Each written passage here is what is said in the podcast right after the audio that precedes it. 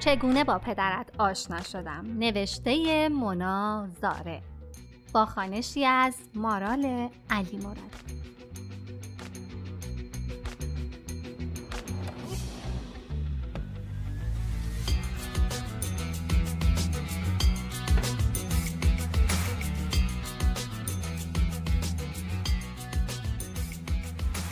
قسمت 26 نامه شماره 26 از ختن سرون تا عروسی با من ازدواج می‌کنی؟ این جمله را وسط مهمانی ختن سرون پسر اموی فسقلیم در حالی که یک کیسه یخ گذاشته بودم روی سرم شنیدم. پسری با کت قهوه‌ای و موهای کج شده که روی پیشانیش ریخته بود و شال گردنش را دور گلویش پیچیده بود این را گفت. روبرویم ایستاده بود و یک کیسه آب گرم در دستش گرفته بود.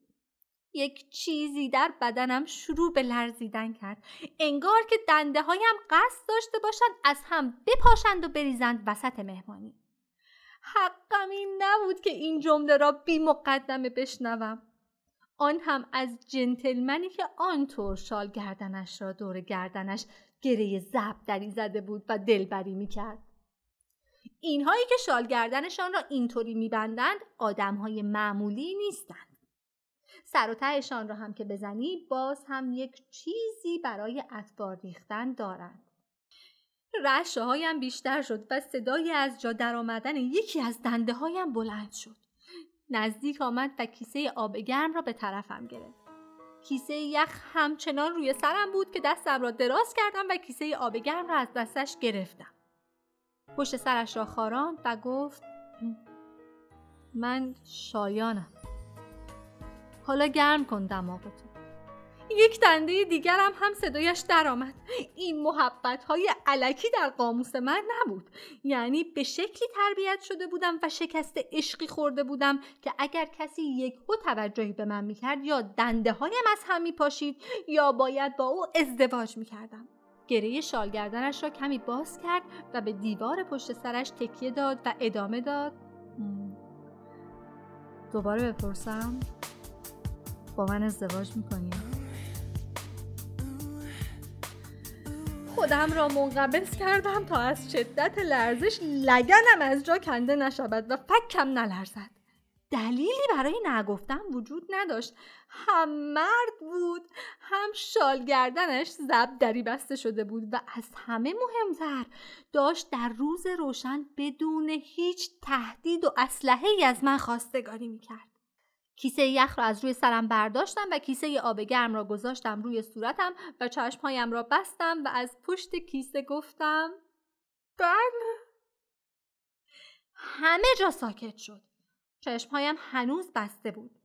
ترسیدم نشیده باشد و دوباره گفتم بله ازدواج می‌کنم همچنان همه جا ساکت بود کیسه آب گرم را از روی صورتم پایین آوردم. همه فامیل در راه رو روبرویم ایستاده بودند و جز جابجا جا شدن دندان مصنوعی اما که داشت سیب می جوید صدای دیگری نمی آمد. شایان از حال رفته بود و روی زمین پخش شده بود و بقیه شبیه آدمهایی که گند خورده به باورهایشان اما نمی‌خواهند باور کنند که توانستم بالاخره شوهر پیدا کنم به من خیره شده بودند. دنبال کلمه میگشتم که فضا را از شک و هیجان در بیاورم که امین پسر اموی ختم شده در حالی که دامنش را هوا می‌داد گفت ماما میسوزه واقعا به جا و به موقع سوخت همه تکانی به خودشان دادند و شایان را از روی زمین بلند کردند. باورم نمی‌شد آنقدر مرا دوست داشته باشد.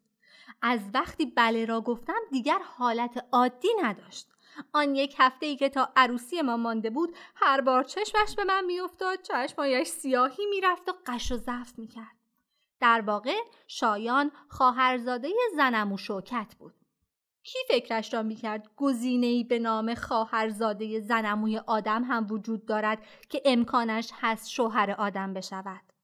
اما شایان می‌گفت از سه سالگیش که فهمیده یک مرد می‌تواند با یک زن ازدواج کند و از قضا برایش روشن شده که او یک مرد است و من یک زن دلش می‌خواسته با من ازدواج کند.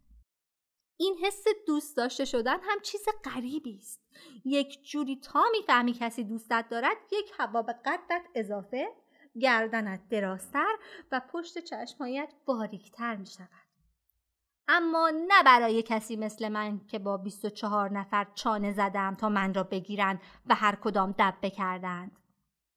آدمی مثل من فقط در این شرایط باید دنبال باغ عروسی بگردد که دیوارهایش نرده داشته باشند و در پشتیش قفل باشد. شایان هم که از من بیچاره تر.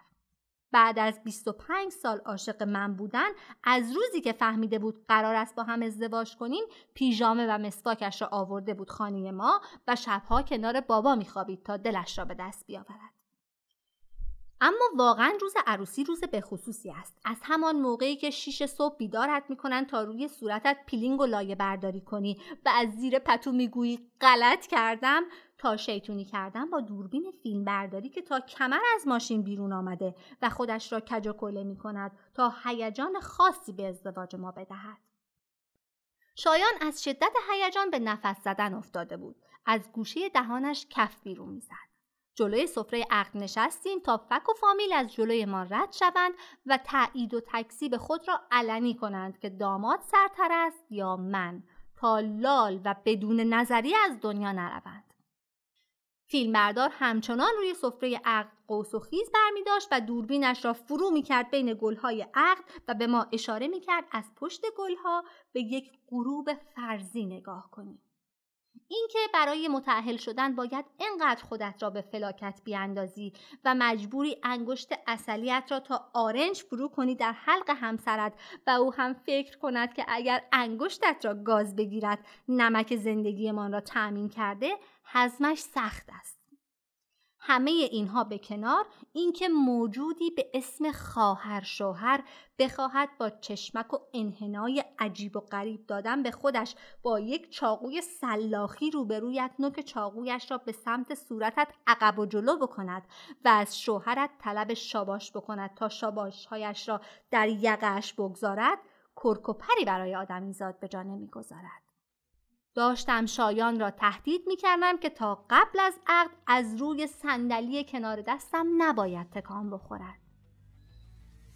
که در اتاق عقد باز شد و یک آدم خاص وارد اتاق شد.